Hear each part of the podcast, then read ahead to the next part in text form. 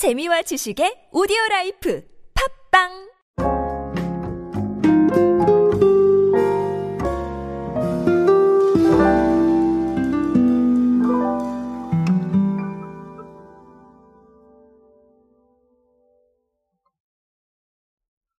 자, 여러분 문화센터 아마 알고 계실 거예요. 우리가 뭐 문센이다 이렇게 얘기를 하는데요.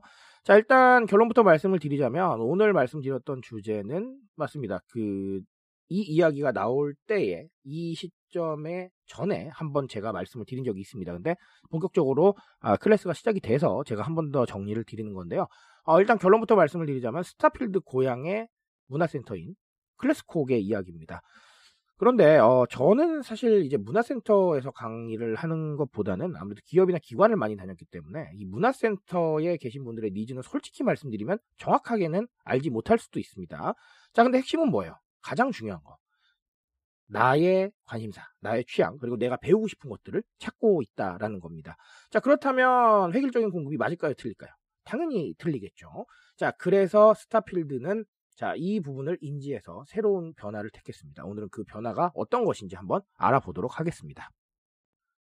안녕하세요 여러분 노준영입니다. 디지털 마케팅에 도움되는 모든 트렌드 이야기들 제가 전해드리고 있습니다. 강연 및 마케팅 컨설팅 문의는 언제든 하단에 있는 이메일로 부탁드립니다.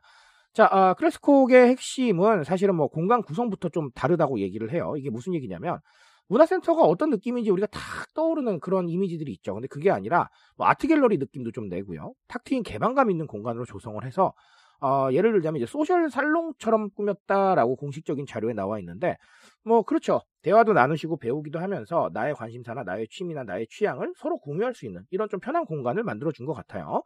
자, 그리고 가장 핵심적인 건 뭐냐면 자, 문화센터의 패러다임을 고객 중심으로 전환을 한 것이다. 이렇게 나와 있습니다. 이게 뭐냐면요. 프로그램 선정부터 강의 기간까지 고객들이 자유롭게 선택할 수 있도록 자율성을 높이는 거예요. 그래서 장기 수강에 좀 부담감이나 강의 신청의 불편함을 좀 해소하고요.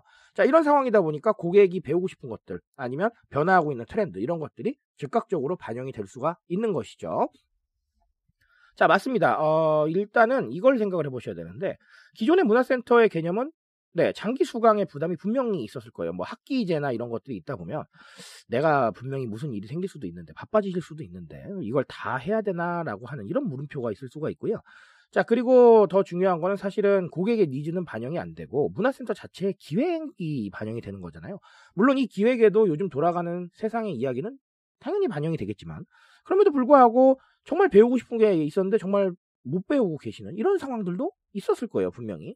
자, 그러니까 이 패러다임을 전환을 시켜주겠다는 거죠. 그래서 저는 아주 의미 있는 변화가 아닌가라고 생각을 합니다.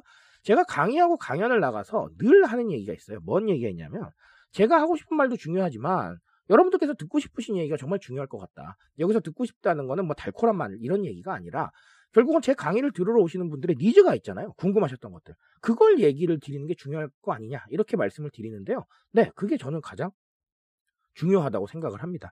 그게 중요하지 않다면 뭐가 중요하겠습니까? 그렇죠? 강의를 들으시는 분들의 입장에서 많은 것들을 생각을 해야지.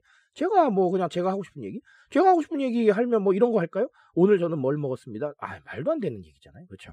그러니까 제가 늘 말씀드립니다. SNS도 유튜브도 다 보는 사람 중심으로 바뀌어야 된다라고 말씀을 드리는 게 그런 것 때문에 그렇거든요.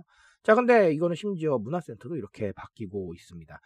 자, 결국은 저는 그렇게 생각을 해요. 각자의 취향이나 각자의 생각을 얼마나 반영할 수 있느냐에 따라서 요즘의 성패는 굉장히 크게 달라질 수가 있다라는 것이죠. 아까도 말씀드렸지만 음, 각 개인의 어떤 이런 상황들이 반영이 되고 있는 건 어떻게 보면 조금 넓게 생각하면 개인화인 거거든요. 물론 100명이 계시면 100명한테 다 다른 강의를 제공하기는 좀 어려울 거예요. 문화센터는. 다른 것도 마찬가지죠. 자, 하지만 그럼에도 불구하고 나의 이야기와 나의 취향이나 나의 생각을 조금이라도 반영할 수 있는 폭이 넓어지면 개인화가 조금씩 이루어지고 있는 거거든요. 그런 상황들을 좀 주목을 해야 됩니다. 사실 개인화는 문화센터에서만 나오는 개념이 아니라 이미 뭐 가전제품들이나 금융권에서 굉장히 많이 신경을 썼었고요. 저는 개인화의 시대를 넘어서 이미 초개인화로 가고 있다라고 보고 있습니다. 자, 그러면 우리는 정말 미래에는 우리 입맛에 딱 맞는, 우리 상황에 딱 맞는 서비스나 제품을 추천받고 공급받을 겁니다.